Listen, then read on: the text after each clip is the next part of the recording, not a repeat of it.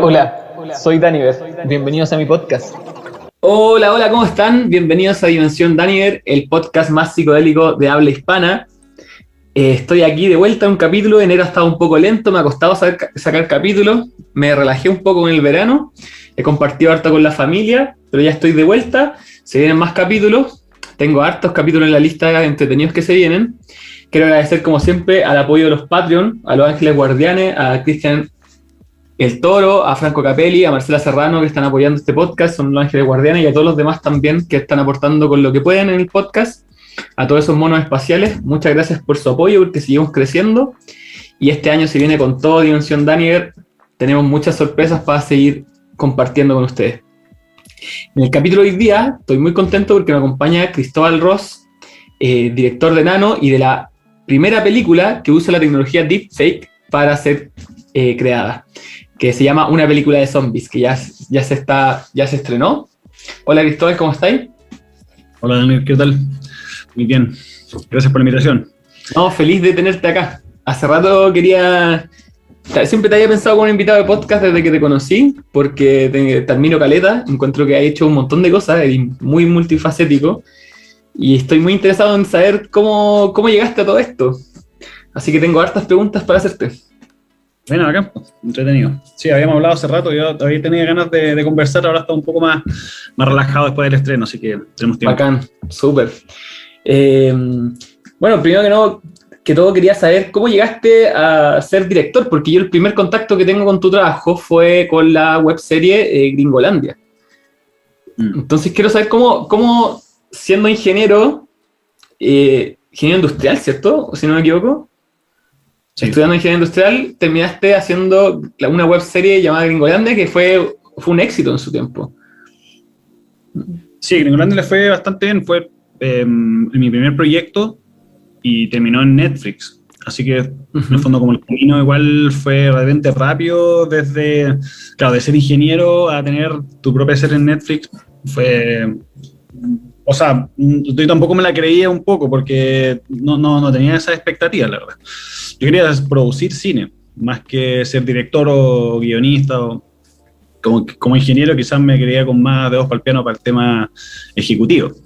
Eh, pero mm, la historia, bueno, yo trabajaba en, en LAN, o en la TAM ahora, y, y más o menos me gustó el cine y cuando empiezas como a, a, escalar un poco en la carrera, la carrera como ejecutiva, ya te empiezas como a encasillar y ya es difícil salirse, entonces, bueno, los aviones algo, no es algo que me apasionaba mucho, es algo que viajar, bueno, a quien no le gusta viajar, pero en sí como carrera no es algo que me apasionaba. Y sí me apasionaba el cine, entonces em, renuncié y me fui a Nueva York.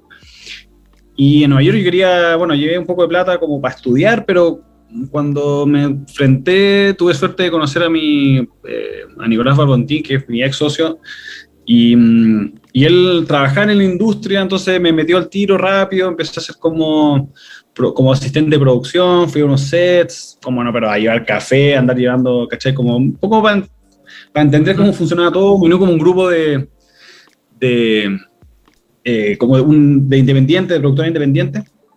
Y, y, ahí salió la idea de, bueno, en vez de estudiar y usar la plata para estudiar, dije, bueno, igual voy a tener que producir algo. Entonces, ahí leí un par de libros, escribí la serie Gringolandia, escribí un par de capítulos, lo mostré, funcionó.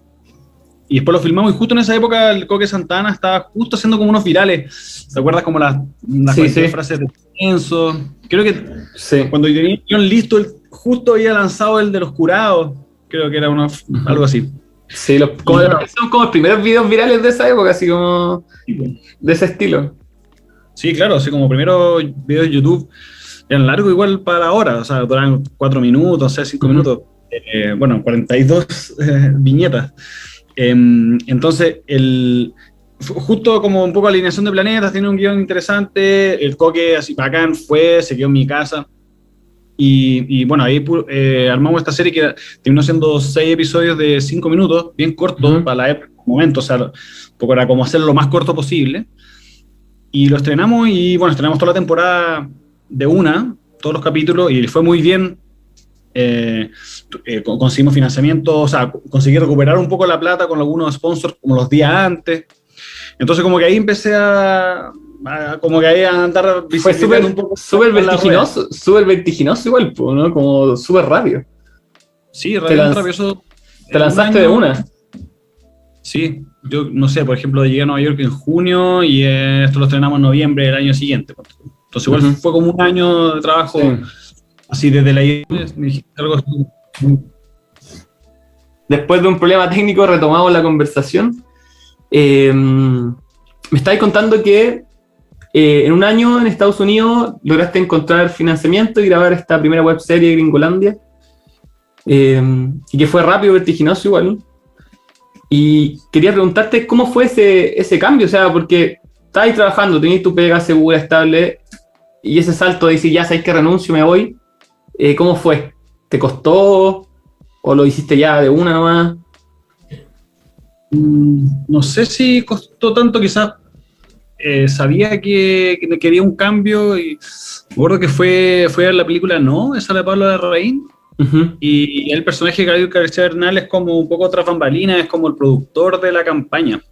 Me llamó mucho la atención como esa figura de alguien que está detrás y que no, que no necesariamente la gente sabe quién es, pero que es fundamental para el éxito y como que va orquestando el resto de las piezas. Como que ese rol, como que me sentí como, dije, ah, mira, ese es como un rol como, pues sin saber si no he estudiado nada, pero como intuir de que existía ese personaje y verlo, como la, ah, ya, este es, ¿cachai? Y eso hace. Eh, y eso, yo creo que eso fue como un poco gatillante, como decir, ah, ya, listo, ya, sí, puedo hacer eso. Genial, que, como- qué genial que una película tenga esa capacidad de influir en la decisión de una persona. ¿no? Como, Sí, no, Brigio, y bueno, también el... eh, Bueno, obviamente que el principio, porque después obviamente que todo viene como el- sí. vienen todos los desafíos, ¿cachai? Como una parte romántica, pero, pero ese año y tanto fue todo sí súper romántico. Mm, Como que se dieron, como que se dieron las cosas, como me sentí muy cómodo en el set, filmando, me, me pude juntar con gente muy talentosa, así todos los gringos con los que trabajé, así, todos muy buenos técnicamente, eh, la actitud, no sé, como que es- hasta el día de hoy, me han pasado casi 10 años y todos me escriben, están todos súper agradecidos, se acuerdan de esa filmación, se acuerdan del producto y que al final siento que el, el- es- es- quedó como muy fresco, no sé, queda como bien... Esa fue la primera web serie chilena, ¿no? No, y otra web serie antes, eh, Ujú. uno que se llama Los Jetas, igual como me inspiré en algunas otras que habían ahí, pero o todo era, yo necesitaba un equilibrio entre como presupuesto suficiente para que poder hacerlo con mis recursos, pero también que se vea suficientemente bien para poder conseguir clientes, para poder llegar a alguna plataforma. Entonces, Ujú. encontrar ese equilibrio entre como independiente, pero que se sienta fue igual como complicado. Eh, pero funcionó súper bien y bueno, ahí nos dio pie para poder hacer otra temporada, hicimos dos más y la tercera es la que, la que le vendimos a Netflix y en el fondo empaquetamos todas las temporadas que eran Ajá. capítulos en capítulos un poquito más largos, entonces los capítulos de Netflix son de, de 15, 20 minutos y, y ahí como que saltamos a esa plataforma y, y ese fue como un poco el inicio de la de carrera y lo primero que, que, que hicimos, que hice yo también como director. Y ahí el, el- la aparición de Nano Videos, ¿cómo, ¿cómo surge Nano Video? Porque ya Nano Video es otra cosa, es una plataforma, una productora. Sí. Sí, otra cosa. Y el, lo primero es que nos demoramos un año en hacer cada temporada de Gringolandia. Entonces, lo primero era como, si queremos financiarlo con marcas, por ejemplo, con- como branded content, que marcas se integran orgánicamente en la historia, eh, pasaba mucho tiempo entre que te aprobaran un presupuesto, por ejemplo, y se estrenaba. Entonces, la- las marcas igual trabajan como por campañas, tienen, son muy frenéticas su, su toma de decisiones, así como deciden rápido y hay que salir mañana. Entonces, muy, la inmediatez esa no iba como acorde al, al formato, ¿cierto? De ficción, largo. Entonces, por, por eso tenía que ser algo más cortito, ¿cierto? Y más flexible, con más juego de piernas, también que nos permita reaccionar a la contingencia, porque mm, se escribió una cuestión en enero y estrenar en diciembre y obviamente muchos, muchas cosas no, no tienen que ser un poco inmortales, ¿cierto? Entonces no, no pierde inmediatez y pierdes carne un poco de comedia también, porque Claro, pierde el contexto. pierde contexto, tenéis hay que como ser un poco visionario, así como hay que estar pensando la gente en un año o más, si, si queréis que la cuestión siga años, chuta, Ujú. este chiste, cómo evolucionará en cinco Claro. años, se puede disfrutar o no. Entonces, por, el lado de, de- por ese lado es, era necesario estar un poco más flexible. Entonces, por eso que la idea es hacerlo cortito. Y, mm, y ahí es donde cuando volvimos a Chile, volví con mi socio, con, con Nicolás Bontín en ese momento, eh, ahí vol- vimos y dijimos, ya hagamos algo que nos permita también como construir una comunidad, una plataforma. Eh, que no... Que, que, que pueda ser cons- eh, carne constante ir aprendiendo, también ir soltando la mano y también expresarse de diferentes formas y no necesariamente con solamente una, una obra que en el fondo te le pones mucha presión. Claro, una gran producción. po. La gran producción te pones mucha presión, mucho, mucho juego. Entonces esto era más flexible, más juguetón.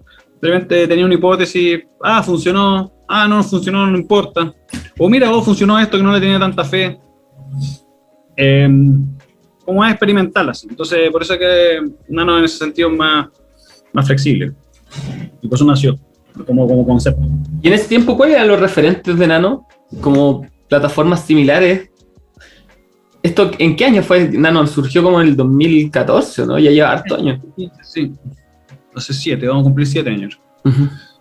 Eh, y el, claro, el, el tema que es que no había contenido tan corto, porque en ese momento justo he empezado Facebook con videos, porque Facebook antes no Ujú. tenía videos. Ujú. Y mm, existía Vine, que era como esos videos cortitos, como de 6 segundos, que era ya muy vanguardista para la época, ahora pareciera como ah, normal, ves TikTok Sí, y po. todo dura 10 segundos, pero eso hace 7 años, Vine era, bueno, por eso quizás por eso murió un poco, porque era demasiado vanguardia. Eh, Se adelantó. Sí, se adelantó mucho. Era vertical, era- bueno, todo, era como un predecesor. Bueno, ahí dicen un poco los negocios que, el- que la, la idea tiene que ser buena, pero el tiempo, en el momento en el cual la lanza también tiene que ser el adecuado. En ese momento Vine no, no, no, no agarró, eh, pero quizás Vine era un poco nuestra una inspiración de que sea más corto y, y entonces, porque YouTube eh, tú te dispones a, a verlo, ¿cierto? Pero si tú estás en el, en el metro, ¿cierto? En la micro, querés ver algo rápido y, y, y la, y la- y la juventud, en el fondo, eh, nosotros en ese momento concebíamos mucho más vertiginosa la, la- información, o sea, está acostumbrado a, a Sí. mucha más información en muy, muy poco tiempo, entonces, no sé, para hacer una serie donde parte con un plano general y ay, va un traveling, no, inmediatamente va a ir pasando, entonces tenía que ver también con eso que no, no existía ningún referente que estuviese haciendo contenido tan corto. Entonces, por eso nosotros cuando partimos nos pusimos como meta decir, ya, todos los videos duran un minuto.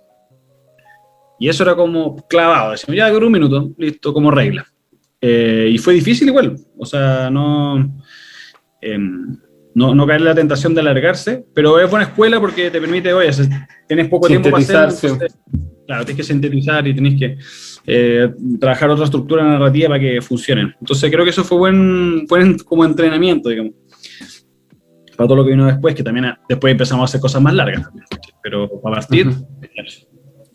Es que igual es el tema de la, de la velocidad de la información, como que yo siento, a mí me pasa que cuando me expongo mucho a TikTok o a Reels, este formato extra rápido, me pasa que después quiero ver un video de YouTube y me aburro, ¿cachai? O una serie y me empiezo a aburrir porque quedé con esa velocidad de estímulo, quiero algo rápido. Es que hay la predisposición que empieza a ocurrir por la exposición igual a ese, a ese ritmo. Y Claro. como tú decías, es generacional, pues cada vez es más, más vertiginoso. Sí. Bueno, quizás después va el péndulo para el otro lado y nos Mm. vamos a aburrir del inmediatez y vamos a volver quizás a poder a, a- a Sí. contemplar cosas un poco más, Sí. más tiempo. Es probable. Bueno, igual, por, por otro lado, este formato de podcast eh, también va en auge cada vez más. Y siento que también es como el- algo más lento, algo para escuchar, no tan estimulante.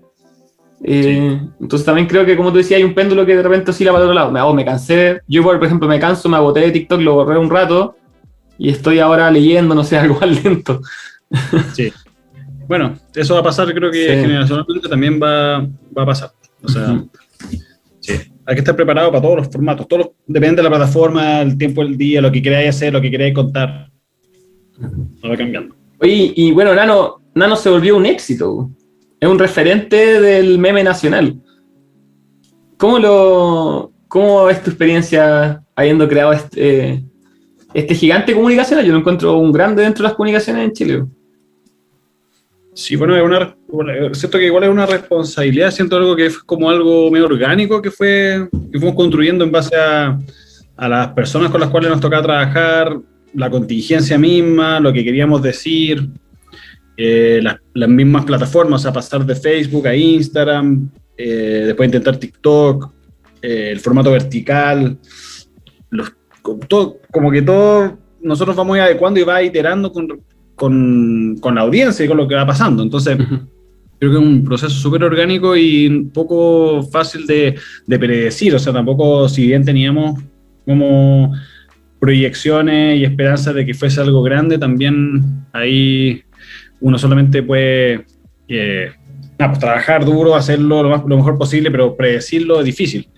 Eh, y, y, también por la, los diferentes formatos y, y, cosas que no han, no, como que nos hemos paseado durante todo este tiempo, porque hemos hecho muchas cosas muy diferentes, entonces es difícil así como gente igual no se acuerda, pero claro, nosotros partíamos haciendo videos muy memes, así como contraste, como en medio de expectativa de realidad, cuadrados, con un formato, después hicimos varias series, eh, después empezamos a hacer las notas en la calle, que eso no, sí. lo hacíamos antes, nosotros hacíamos contenido, nos basamos en escenas de cine, así hicimos animación. Como dobla, do, doblaje. Claro, sí, también hacía un doblaje, lo que pasa es que el doblaje lo, lo empezamos a hacer después, pero nosotros antes hacíamos subtítulos, como mm. subtitulábamos falso. No nos sentíamos cómodos con los doblajes, pero principalmente porque veíamos películas subtituladas y no nos gustaban los doblajes.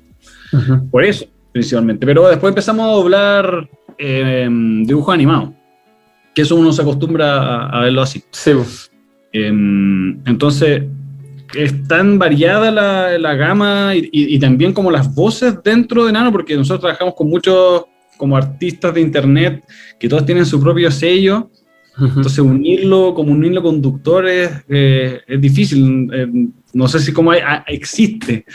Eh, quizás la, la, gente, porque tenemos audiencia que les gusta Silvia y, otros, y, y, algunos formatos como contingente, otros que son fanáticos de las notas, otros quieren que vuelva al Liceo CTM, que es como la serie. Ah, sí, sí, me acuerdo. No, verdad, ahora que le dijiste, me encantaba esa serie, la encontré chistosa. Sí, porque muy absurda entonces, y como... Sí, pues súper absurda, muy variada, muy sí. como que nada que ver.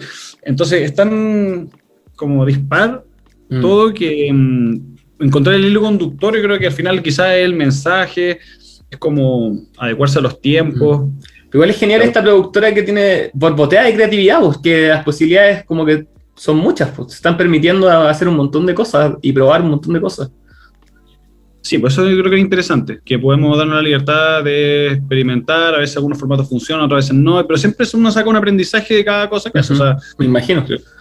Y también lo pasamos bien, yo creo que al final igual esto es parte de como disfrutar lo que hacemos y, y tener libertad creativa, porque en realidad todo el equipo, 100% libertad para, para experimentar con el formato, con, la, con el mensaje, con la comedia a hacer lo que en el fondo cada uno le, le, se motiva. Entonces, igual en ese sentido, como que Nano es un espacio seguro y bacán para los creadores que estamos dentro de, de poder experimentar y divertirse haciendo lo que, lo que les gusta. Me imagino que eso lo agradecen caleta, igual trabajan feliz. ¿no?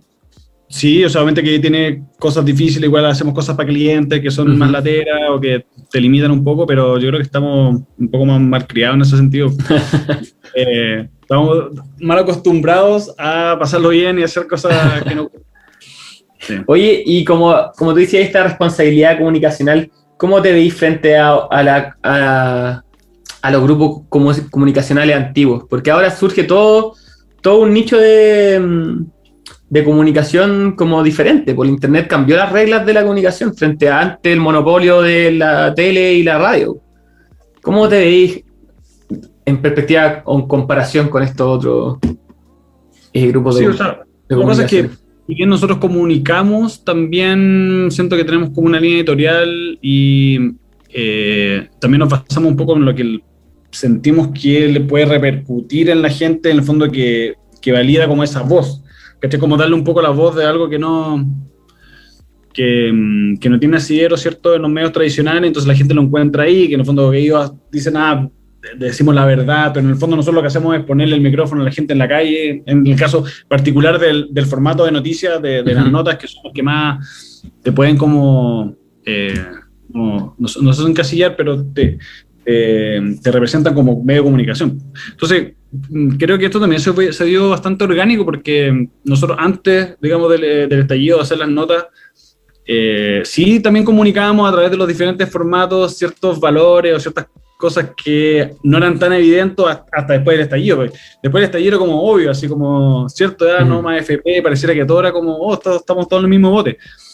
Pero antes no era tan obvio.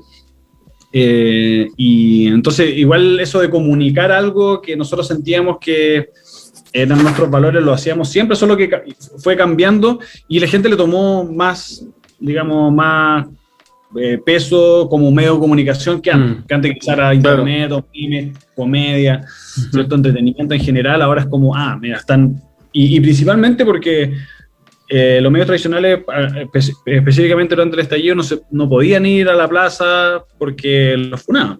Sí, po. Entonces, lo único que tenían como un poco acceso a la calle éramos nosotros, mm, con un par de, de, de otros medios independientes, que se yo Piensa Prensa, ¿cierto? Prensa Opal, y, y, y hermano, y además. Entonces, por eso que, que como que nos posicionamos ahí y también nos posicionamos igual súper responsable pensando en, en realmente ser lo más imparcial posible, pero también siempre uno eh, quiere comunicar lo que, lo, el- el- lo- lo que siente que son tus valores. Entonces, mm, eh, no sé, algo como que también va a ir, va a ir cambiando. Pues Ahora también cambió la sensación país, Sí, ¿cierto? Que- entonces, estamos en constante evolución. Genial. Oye, llegando al tema de la película. Eh, son la primera película que ocupan esta tecnología deepfake. Yo, aparte, estaba leyendo ahí tu entrevista en el The Clinic y tenéis dos startups ahora. eh, uno que tiene que ver con análisis de genes, que lo- creo que lo había visto en una publicidad por ahí, eh, que también lo encontré súper interesante. Y otro, ahora desarrollaste este startup dedicado a la deepfake a partir de todo lo que aprendieron en la película. ¿Cómo surge esta, esta idea? Mira, la idea de hacer la película, en fondo, bueno, no, no, fue, no recuerdo el momento como eureka, pero sí recuerdo todo lo que trabajamos antes para que se vayan uniendo los elementos y que en algún momento como que pasó nomás. Eh, lo primero es, bueno, todos estos años de crear comedia y, y- y estar buscando diferentes herramientas para hacer reír y diferenciarte. O sea, es siempre una, una búsqueda constante de algo nuevo. Eh, segundo, la misma tecnología. O sea, cuando, como hace tres años, vimos un video de Obama, creo que de Jordan Peele, que eh, imitaba a Obama y él, él se puso, el, el deepfake era Ujú. sobre su cara. Y, y- entonces, en ese momento, como que lo, ellos lo, lo comunicaban como un riesgo, ¿cierto? Como, oye, mira, me pueden suplantar mi identidad. Y cuando yo lo vi, dije, bueno, esto es totalmente carne para hacer reír. O sea, le vi todo el potencial de comedia, más que cualquier otra cosa como de seguridad. O sea, nunca se me pasó por la cabeza como hacer fake news y poner cierto político. Pero eso, pero eso es, es seguro que va. O sea, con la tecnología No, que está desarrollando, seguro Claro. que va. se puede, totalmente. O sea, Ujú. tú puedes como hacer videos casi infalibles, diciendo, alguien diciendo algo que no ha dicho y Ujú. súper peligroso. Pero nosotros lo vimos como más inocentemente, como ganas de hacer reír, así como, "Ay, qué divertido. Entonces, empezamos a armar computador primero, entender cómo funcionan los algoritmos, que no es nada de fácil. Tuvo un año más o menos entre que dimos con el computador correcto, más o menos, y hicimos un video que... mm, ¿Y esto lo como equipo lo fueron viendo autodidactas y como... Sí, como alguien del equipo dijo, ya, yo lo hago. Y él no pudo.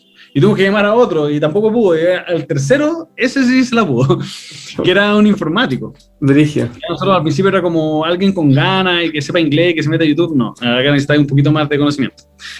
Eh, bastante más. Entonces, eh, logramos hacer un video primero que intercambiamos los rostros de la Bachelet con Piñera, con una, Sí, sí. en una cuenta pública del 21 de mayo. Y, mm, y ese fue como el primer video que encontramos, ¿cachai? Como para hacer un poco de comedia y que se vea bien. Y después hicimos uno de Carol Dance, que ese sí que quedó así espectacular. Y, y ahí dijimos, oye, ya, esto está, pero fino, ¿cachai? O sea, la, la calidad es alta. Entonces, esa herramienta como que la dejamos un poco guardada y ya qué hacemos con ella. Y después, bueno, llegó la pandemia y nosotros siempre hemos querido hacer una película y, o películas. Eh, y, el, y el hecho de que no se pudiese filmar ahí un poco se nos prendió la ampolleta, Mm. así como, oye, no se puede filmar, entonces hay que ocupar material que ya existe, entonces ocupamos una película y le ponemos los rostros, y, y al principio los rostros que habíamos pensado no eran chilenos, de hecho la primera versión era Will Smith con la Scarlett Johansson. y no, muy raro, así, tengo ahí la- las pruebas que hicimos, porque... Porque el material que teníamos como base era mejor de ellos. Pues tenemos, teníamos Claro. un montón de películas en, en cierto en HD y todo no teníamos los- el resto de los actores. Entonces, las primeras pruebas era como, ah, ya, mira, hagamos, cambiémosle los rostros. Muy divagando, ¿cachai? Sí. Como experimentando, hasta que dijimos, oye, no, pero. Y en ese momento fue como unir las cosas, así como, ah, ya. eh, la Noche de los Muertos Vivientes, porque lo primero es que no teníamos, tampoco sabíamos la película. Claro. Entonces, Y tiene que ser una película de- como de código abierto, ¿no? Claro, entonces es dominio público, cualquiera puede hacer lo que quiere Mm. con ella. Y, mm, y bueno, Zombie, y la vimos, y es súper buena película, como la estructura narrativa muy buena, entonces te permite hacer comedia sobre una base sólida, una trama sólida. Y bueno, el hecho que sea blanco y negro también sentimos que nos podía ayudar también para sacarle variables al deepfake, para que no, porque en colores igual después, ahora vimos que no están, no están así, o sea, las, cosas las cosas que estamos haciendo en colores ahora funcionan súper bien. Eh, pero en ese momento era como, ya, saquémosle un- una variable menos. Y, y ahí, ahí como que se armó un poco el mono. Y ahí, bueno, el tema después fue el casting. ¿Cachai? Encontrar al elenco chileno que se parezca, eh, que por la fisionomía de los rostros tiene que estar más o menos en línea con, los, con el elenco original. Entonces el real casting no fue tanto como por, ah, me gusta cómo actúa hoy, qué buen actor de doblaje.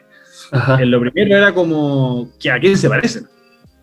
Eh, y quién nos puede dar cierta comedia en la improvisación de los doblajes. Y así empezamos a armar el cuento eh, más como pies forzados, más que como una, algo bien libre. Ya, o sea, igual. Y con la tecnología al final ellos no actúan, solo doblan después la cara. Lo que se hace es que se, se lo escanea, una, un proceso que dura varias horas, y con hartas cámaras, altas luces, muchas emociones diferentes, es bien tedioso, y, y capturas toda esa información y el computador lo entrenas para que se aprenda la cara de Ruminado de Freire, y después que, tú le- que el computador le dice, ya mira, ahora ya que aprendiste la cara de Ruminot, haz que ponga esta cara que puso el actor original en la película. Entonces, independiente de que esa cara la haya puesto así por, por suerte, Ruminot dentro de todas las caras que puso, Igual lo va a Eh, descifrar. aprende, como, sí, aprende lo suficiente para poder replicarla. Algo que no haya visto, aunque no lo haya visto. Perfecto. Ese es el truco, finalmente. Eh, entonces, ese, ese es el proceso como tecnológico para integrarle la- los rostros y después la parte del doblaje, eh, claro, es donde efectivamente ahí actúan y ahí es donde nosotros teníamos un guion, pero también lo fuimos como puliendo con ellos. Hay muchas cosas improvisadas que, que quedaron, otras cosas que después viendo en, en montaje. Es bien iterativo y bien caótico, no es tan lineal, ¿cachai? ¿Y No qué como decían, qué decían las personas del casting? Eh, ellos, Sí, como, sí, claro, cuando les presentaron el proyecto, ¿qué, ¿cómo fue para ellos? Y, o sea, me acuerdo que Freire fue acá porque Freire como que vio en la maqueta y dijo, ya, no, yo quiero ir a verlo. Y vino. De los pocos que vino, porque el resto estábamos todos encerrados, pero Freire ya vino acá y le mostramos en vivo. Y nada, estaba loco. Todo el resto está de verdad muy como un poco abierto con verse ahí mismo, porque cuando tú te ves es diferente cuando ves a otro. Claro. Nosotros también hicimos pruebas con nosotros y es bien impresionante. Em, y nada, estaban felices, o sea, todavía están felices porque Sí, un, una- un aspecto de la película de la tecnología, pero también la comedia y ellos también les gustó mucho cómo quedó la, también eso. yo, yo la he visto aún, y, pero ¿cómo ha sido la recepción de la gente? Súper bien. Hicimos, de hecho, una encuesta a la gente que lo ha visto y, o sea, todos la recomendarían. Eh, hay, hay, un, hay di- divergencia en qué es lo que más les gusta. A algunos les gusta más los deepfakes, otros la comedia, el elenco, los doblajes. Es bien variado, pero al final funciona como comedia, que es lo que, que la gente igual le espera. O sea, reírse, desconectarse y, y ¿cómo se llama? Y, y gracias a la tecnología que pudo hacer que esta película exista. Ujú. Pero no, no, no es como para sentarte a ver el truco tecnológico, sino que Claro. es una comedia. Que Es una buena película, una buena película Sí, comedia. nosotros estamos súper orgullosos y la gente, creo que de a poco va a ir encontrando la audiencia por el boca a boca. O sea, va a haber personas que Sí, saben así como, ah, ya, esta, esta- ah, ya, voy a invitar a mi amigo a verla porque yo sé que él le va a gustar. ese tipo de cosas sentimos que está pasando, al menos los mensajes que recibimos y cómo, cómo intuimos en base al feedback que nos dieron también con, en las premieres. ¿Ya tienen planes de alguna otra producción? ¿Quieren seguir con esta misma línea, probar más con la tecnología? ¿O quieren probar otra cosa? Sí, o sea, tiene un- el modelo tiene varias virtudes que utiliza material reciclado y algo que nosotros siempre hemos usado. O sea, los memes igual, uno no crea un meme de una hoja en blanco. Claro. Inspiras en algo y lo descontextualizas y le da otro significado y ahí el meme adquiere valor por la unión de dos cosas aparentemente inconexas y aparece. Entonces, esto es un gran meme igual. ¿Cachai? Igual es una- eh, el mismo concepto, solo que una hora película y un clásico del cine, pero Sí. en, en el- sen- es lo mismo, es como des- desproveer, ¿cómo como que quede desprovisto de su significado original, ¿cierto? Y eh, añadirle otro significado completamente diferente, pero por alguna razón funcionan ambas cosas y Ujú. a crear algo nuevo. Sí, Y tiene sentido y, y es chistoso. Y es claro, inmediatamente en la comedia, o sea, Ruminó matando zombies en la cara de un americano flaco de los años 70. Entonces, ya eso es, eh, un poco llama la atención, ¿cachai? Ya es como un PC de meme, ¿cachai? Eh, entonces, claro, obviamente que nos interesa más eso que crear algo de cero, que ya lo hemos hecho, podríamos hacerlo, pero también sentimos que es más interesante porque no hay nadie haciéndolo tampoco. Entonces, Sí, hay mucho que experimentar y, y- y que aprender. Y, Y se pueden volver un referente a nivel mundial. po.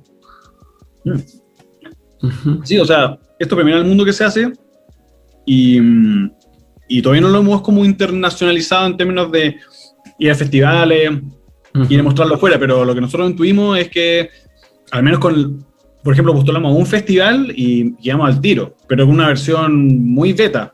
Que no quisimos ir Ujú. porque no tenía sonido, no- Claro. eh, pero quedaron locos. ¿Cachai? Por- porque siento igual que en Chile también no se sabe, no sé, no, no, hay ciertas cosas que no se valoran tanto hasta que viene la, la valoración de afuera. Mm. Ah, ya, le gustó a los gringos, entonces bueno, pero si lo ve acá nomás como que desconfía. Sí, pero yo lo encontré, o sea, encontré la raja, yo caché al toque que yo estoy igual siempre atento a la tecnología, a lo que está pasando con la inteligencia artificial y todo eso, y cuando lo vi quedé loco, porque yo sabía que eso nadie lo había hecho. Y yo encuentro que es bonito, es bonito para el cine nacional y para la tecnología también nacional. Y que ustedes estén ahora trabajando en una empresa de deepfake, que sea nacional, lo encuentro genial. Sí, ¿no? Bacán, estamos súper entusiasmados con eso. nos ganamos un fondo semilla, de hecho, ahora, para poder internacionalizar la solución y buscar clientes afuera y hacer otras versiones de la película en otros países, porque una de las gracias acá Mm. es que puede hacer lo mismo con un elenco argentino, un elenco mexicano, un elenco de cualquier parte, Genial. la misma estructura, el mismo conocimiento, Sí. la misma tecnología y te demoran menos en hacerlo también. O sea, Sí. es como. Ya tenéis la un juego- estructura. Solo cambié Sí. los rostros y un poco la, el, el- lo actualizáis al, al chiste como nacional. Claro, entonces, por ejemplo, ya, ¿quién es el zombie principal? Bueno, nosotros es Pancho Savera, pero ¿quién será el Pancho Savera de México? No sé, pues, ¿cachai? Pero ahí hay que buscarlo y Sí, bueno. probablemente hay alguien que sea el candidato perfecto para que sea como, ah, por el zombie. Luisito Comunica. Ah, por ejemplo, podría ser. Claro. Eh, claro. Oye, eh, ¿qué opináis con todo esto de la inteligencia artificial? Porque ya estáis metido en el tema. Yo la otra vez vi a unos. Ya se puede, por ejemplo, ahí. eh, fin- o sea, crear voces, tomar las voces de una persona y hacerlo hablar cosas que no. que nunca ha dicho y que sea la misma voz. Eh, Sí. Podrían recrear, por ejemplo, un artista muerto, o sea, tomar todo el contenido de Michael Jackson y hacerlo cantar y hacer videoclip nuevo. De repente la gente que tiene los derechos de Michael Jackson, sacar un videoclip de Michael Jackson con los registros que se tienen de él y sacar una nueva Sí. canción. Tal cual. O sea, tan, hay de ese tipo de mm, eh, experimentos, pero el tema de la voz, eso ya, ya existe. ya. Es Sí, exactamente lo mismo. Se, le escanea la voz, necesita horas, ¿cierto? Pero ahora cada vez necesitan menos. O sea, hay unos Mm. algoritmos ahora que necesitan un minuto de tu voz y la puedes replicar. Eh, madre. Entonces, es, yo, bueno, si me preguntas como la próxima película, la próxima película, obviamente si la doblamos nosotros con chilenos, sería así, pero por ejemplo, si yo quisiese hacer una versión de La Noche de los Muertos Vivientes con Will Smith, que podríamos, ahí él tiene dos problemas principales. Bueno, la voz, ¿cierto? Eh, o sea, hacerla con Will Smith, pero sin su permiso, pues, sin, Claro. sin- claro. claro. Eh, tengo la voz, tengo el cierto la imagen, eh, pero el- los labios no calzan. Porque, ¿cierto? Entonces ese es un problema que también hay otras empresas de inteligencia artificial que también están resolviendo y que hacen calzar el sonido, las vocales, ¿cierto? Con cómo se mueven los labios y la hacen más o menos calzar. Ya, eso todavía no se soluciona. Sí. Eso, eh, esa empresa lo, lo que quiere hacer es que eh, solucionar el problema del desfase de los audios cuando doblas una película extranjera a otro idioma. Entonces, por ejemplo, no sé, Tom Hanks, Ah, como que dice, habla y mueve los labios no al son. Bueno, Sí. en este caso, lo- hay un doblajista que hace de Tom Hanks, Sí. ¿cierto? pero, Pero solo le van a modificar los labios para que cuando se. Ya. Sí. Y Cuando se pasa al español, claro. Él va a grabar en inglés, pero después cuando se pasa a español le van a mo- modificar solo los labios y va a parecer que estoy hablando de español Tom Hanks. y la, y la otra patita sería que, que aprendiera cómo habla Tom Hanks, ¿cierto? Y Claro, y Tom Hanks habla en español. Claro. Sí, entonces suena la voz original de Tom Hanks, pero en español y con los Y labios. Entonces ni siquiera tiene que aprender a hablar español, pues o sea, Sí, de hecho, Oye. hay unos videos, por ejemplo, que sale que creo que Beckham habla en varios idiomas. heavy. Busca ahí Beckham, varios idiomas, vas a encontrar un video que muestra cómo, cómo ya lo hicieron, eso, con los labios y el timbre. Entonces, bueno, ahí esto todo es, eh, como el concepto de esto es, en inglés es synthetic media. Así se llama esta como área. Está movida. Claro. En el Está- fondo es crear contenido hiperrealista, humano, pero 100% sintético. ¿cachai? No, no, no, sin intervención humana rara, sin filmar. Porque Claro. filmar es muy caro. Sí, Filmar es carísimo, ¿cachai? Carísimo. Entonces, entonces, como antes era, no sé, como podía ser un dinosaurio gigante y tenía que hacer stop motion hasta que Jurassic Park llega y hace esto, la hace de CGI y revoluciona la industria en general. Bueno, esto es un poco más o menos lo mismo quizás. No es que no vamos a necesitar actores, pero Ujú. van a poder reemplazar mucho. Eh, Claro. O tal vez, después en un futuro tal vez ya no estará actores. Yo creo Está- que podría... Porque estaba viendo una inteligencia artifi- artificial que se llama Glide, que es de dibujo y de edición de imagen. Entonces tú le pedías, a, a través del texto, le pedís lo que, lo que tú querís.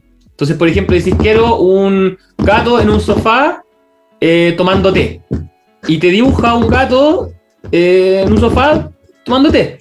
Y lo más cuático es que tú podéis remarcar, por ejemplo, el área de la cabeza del gato y le decís que era un sombrero acá. Y le pones un sombrero al gato. Y eso lo hacían ah, por texto. Y, y no es que tome imágenes de que ya existen, es que te crea una imagen nueva. ¿Cachai? Entonces, eso en video, yo pensaba, decía, puta, después, en vez de eh, hacer una película, un libro, una mega producción, pescáis el libro, se lo pasáis a la, a la inteligencia artificial, y la inteligencia artificial te va a hacer una película del libro. ¿Mm? Claro. Directamente el libro. ¿Cachai? Como... Y después una post-edición a eso, pero ya tenéis todo el material base, te va a crear el personaje por la descripción que tú le diste, los fondos, y después lo editáis un poco más y, y tenéis una película de un libro en un mes. Sí. ¿Cachai? Una locura. Igual, se necesita el, el- el humano, obviamente, que Sí. la sensibilidad, pa- pero la tecnología está para poder reducir los costos. Y bueno, va a caer más herramientas, más creadores para hacer Sí, cosas. Y claro, una y, y, y, y va, yo creo que igual va a cortar la brecha técnica. Por ejemplo, con esa inteligencia artificial cualquier persona va a poder editar fotos. Entonces después va a ser una aplicación de celular y tú vas a poder escribir, oye, quiero esto, y la aplicación te lo va a dar. Claro. No necesitáis a alguien que sepa usar Photoshop. Entonces la creatividad, eh, sin esa distancia técnica que hay, va a poder ser manifestada por cualquier persona. Claro. Bueno, no, eso no es la gracia, por ejemplo, de TikTok, porque TikTok, al tener la plataforma con unas herramientas tan poderosas para crear, que ahora todos pueden ser creadores, entonces Sí. gente que antes eh, no podía, que era creativa, pero no tenía herramientas para tener, o sea, primero recursos, para tener una cámara, trípode, Ujú. filmarte, pasarlo al computador, editarlo. Sí. Ahora ya lo puedes hacer con el celular y bueno, ahí por eso que explota esa plataforma y tiene tantos, tantos creadores. Oye, Cristal, ya antes de terminar, quería preguntarte el tema central de este podcast. Quería saber tu experiencia con psicodélicos. ¿Has tenido experiencias con psicodélicos? Eh, sí, o sea, solamente con, bueno, tú eres más experto, pero, pero con hongos, no sé qué tipo, pero sí, con hongos un par de veces. Dije, ¿Y qué tal? ¿Cómo te fue con eso? Súper bien. Me, la primera vez, bueno, yo creo que todo el mundo se acuerda de la primera vez, pero la primera fue en Cochamó. en, bueno, es como un parque donde va a hacer, bueno, hay trekking, que se cerca, está cerca de Puerto Montt. Y no, fue súper, eh, no sé, como, o sea, memorable primero. Y, pero sí, como que sentí que necesitaba entender también como el tema de las dosis para saber cuánto es mucho, cuánto es poco, para poder yo también manipular y saber qué expectativa tener, ¿caché? Para tener un buen viaje. Pero tuvo tuve súper buen viaje, me duró mucho. Y, nada, o sea, obviamente que lo, lo, volví a hacer precisamente porque tuve una buena experiencia. Perfecto. ¿Y ahí en la naturaleza tuviste visuales? ¿Cómo fue? ¿Te sentiste bien? ¿Fue más visual o más de sensaciones? Pues una mezcla súper agradable, creo yo, porque fue también como risa, como como visiblemente como alegre, que sé yo, caché, como, convers como uno para conversar. Pero también estábamos al lado de un río, me acuerdo de ver, por ejemplo, de meter la cabeza en el agua, estar mucho rato con la cabeza dentro del agua, como... Sintiendo. Eso, como me acuerdo que fue acá, y también, bueno, sí, fue bien visual también, porque me acuerdo de los de las montañas, como de los, las rocas, que en, en Cochamó hay varias como, como roqueríos, así como que, y nada, o sea, se veían espectacular, eh, y sí, mucho con visuales, colores, ¿cierto? Como de formación de, de, de, las rocas. Así que nada, o sea, te creo una experiencia bien completa y larga y, y no. Y, no, y manso lugar también. Sí, bacán. Bueno, eso es lo que te decían antes, así como no, tiene que ser afuera en el día, con alguien, ¿cachai? Que te sientas cómodo, en un lugar seguro. Sí. Eh, que no, tampoco que tenga como unos límites, porque tampoco dan ganas de como ir a explorar nada. O sea, uno se quiere quedar ahí en el metro cuadrado, en realidad. Entonces tampoco es que como que uno necesite tanto espacio, pero sí amplitud, ¿cierto? Sí, como sentirse libre, no, no encerrado. Y súper bien, no lo debería ser feliz. Pero bueno, hay un poco como entender también cómo el tema de las dosis de los y de los, los tipos de, que no sé si eso realmente existe, que ahí me pueden Sí, pues hay distintos, hay distintos tipos de hongo y al parecer se, se describen que cada hongo tiene distintas como especialidades, por decirlo así, distintas cualidades de experiencia. Unos son más visuales, otros más introspectivos, más reflexivos. Eh, pero todo esto muy, muy como experimental under, o sea, no hay una investigación seria al respecto de que cada hongo puede afectar de distinta manera nuestra psiqui. Em, pero sí, lo que puede aumentar, claramente eso está investigado, es que hay hongos que tienen mayor concentración de, de psilocibina. Entonces, eh, no es lo mismo tomarte un hongo, no sé, albino, no sé cuánto, un gramo de albino que un golden teacher, porque la concentración es diferente. ¿Pero eh, psilocibina es el único componente activo que tiene o no, hay una mezcla de...? Hay una mezcla de compuestos, pero el, el, más activo, el que se lleva todo como la prioridad es la psilocibina. Ya. Eh, pero sí, tiene, un, tiene otros tipos de compuestos, pero no son tan fuertes pero sí pueden afectar la experiencia. Eh, y como te digo, es distinto el, gramaje, entonces, si es más fuerte, tomáis un gramo y eh, un gramo puede ser eh, muy fuerte, una experiencia muy fuerte. Entonces, siempre es bueno saber más o menos la potencia del hongo y, y el gramaje estandarizarlo. Y lo mejor que se puede hacer es probar un poquito de ese hongo para ver también, porque cada cosecha es diferente a la otra.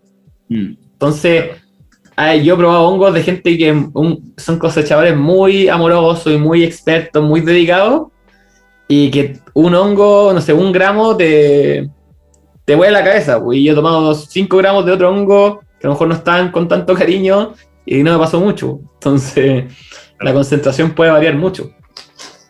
Mm. Mucho, mucho. Por eso que mejor cultivar tú mismo muy difícil. Sí. Eh, no, no, sabéis que no, es tan difícil. Y ahora está lleno de grow shop de hongos, hay un auge. Eh, saludo a Planeta Fungi, que es nuestro querido eh, tienda de hongos. Eh, que ahora hay kits muy sencillos, así que vienen instrucciones muy claras, tú lo dejáis ahí con humedad, esperáis y crecen. No, no hay mucho que hacer.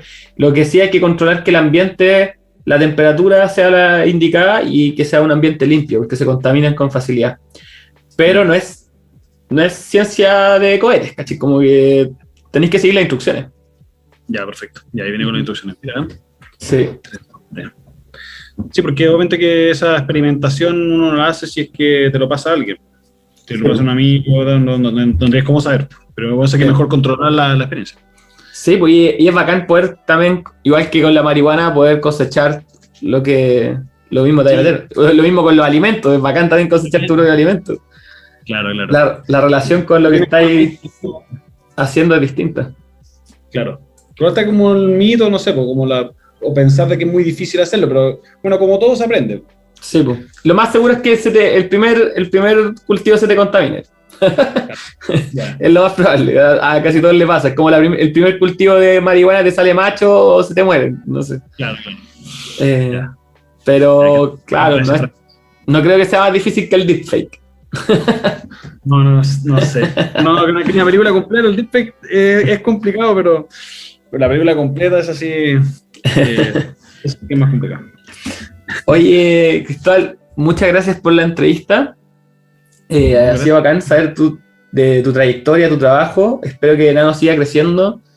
Eh, y, y como te digo, encuentro genial que te permitáis trabajar en, en tantas áreas distintas y también en tu equipo. Creo que un- es un aporte a la, a la creación de contenido en Chile. Así que te deseo lo mejor en todos tus proyectos. Creo que estáis haciendo algo bacán. Muy, muy bacán. Gracias. Yo, bacán, también eh, admiro mucho también esta como las ganas que tenéis como de, de hacer tu propio podcast, ¿cachai? De darle un, un tema, tú decías como de lo único de, de este tema de Latinoamérica, bacán, así como creerse el cuento y, y seguir constante, creo que eso es súper súper valorable, entonces agradezco Caleta la invitación, qué bueno que, que finalmente lo pudimos concretar y también la invitación a ver la película, así que desde el viernes va a estar disponible por 10 días. No sé cuánto va, viernes 28 de enero, no sé cuándo va. ¿Y dónde va a estar disponible? En punto ticket. Ya haber unas, algunas preventas, pero claro, creo que, creo que el mundo de la audiencia es verlo con los ojos de, de, de un experimento, ¿cachai? Pero también una película liviana, ¿cachai? Como sin tomárselo tan en serio y nada, dejarse llevar. ¿Y eso va a ser servicio streaming o también van a tener servicio streaming? Sí. Es, es streaming, no, no Ah, ya. van a estrenar en cine. Ya, perfecto. Bueno, el tema de la distribución es otro, otro tema, Otro tema. pero sí, pero bueno, o sea, restricciones, la- como pérdida de control, el cine en el fondo termina dependiendo de ello. Aparte que nuestro espíritu siempre ha sido internet, así que Ujú. como esta sala... Sí, pues siguiendo la misma línea. Claro, como que está un poco el, o el- el- no sé si es como el prejuicio, pero o sea, decir como, oh, en el cine, si está en el cine, bacán, y si no, no. Y ya no existe eso, o sea, ya No. como tremendas películas que van solamente a Netflix, son solamente streaming, eh, mucho más cómodo, no te expone, más barato al final, o sea, entre que micro, metro, estacionamiento, comida, la pareja, en realidad es mucho más caro ver la película ir al cine que, que en la casa, así que Sí. de todas maneras también vale la pena por ese lado. Oye, última cosita, siempre a todos los invitados les pido una recomendación de algo que te guste, sea un libro, película, algo que te tenga obsesionado hace poco, o algo que estés consumiendo, ya sea, como te digo, película, eh, música, libro, documental. Mm, lo- recién me compré un Oculus eh, Quest, no sé si sabes lo que es. Sí, Es- realidad, realidad virtual. Pucha, sí, no, no lo había. No lo había experimentado. Lo había experimentado hace muchos años y me llamaba la atención lo poco evolucionado que estaba. Pero ahora está. Nada, una belleza. Como el poder como acceder a otro Ajá. mundo sin tener que ir y todo eso. No sé. Recién lo estoy descubriendo, entonces si me hace como oh, algo que te tenía entusiasmado. Sí, como las posibilidades de eso y todos los cuestionamientos también ahí, de todo, como los metafísicos, como de, ¿cachai? De qué es lo que es real, ¿es real o no es real lo que estás viendo? Claro. Eso creo que se, viene, se viene con todo el tema del metaverso, lo que estamos hablando de inteligencia artificial, la capacidad de crear. Sí, Después nos vamos a poder simular por completo. Claro. Sí, pues, o sea, imagínate, te escanea, puede- Sí. tiene tu voz guardada, puedes replicar lo que tú quieras decir Sí. fácilmente.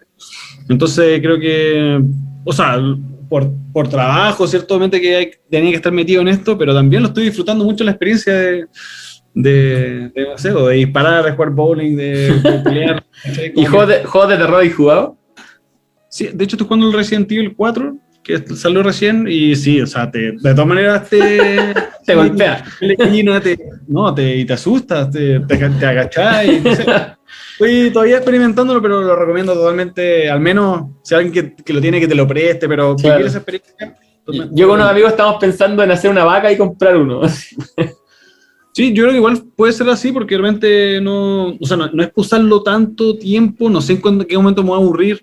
Son entonces preguntas que interesantes, pues, o sea, en el futuro, ¿realmente estaremos, digamos, dispuestos a estar más tiempo con los lentes puestos en otra realidad o no? Claro. Te mareas, te ali- alien- alienas, ¿cómo se llama? Te está como tan alienado que oh, no tengo que volver a realidad, o en realidad así que me lo me despierto, me lo pongo y, y no sé.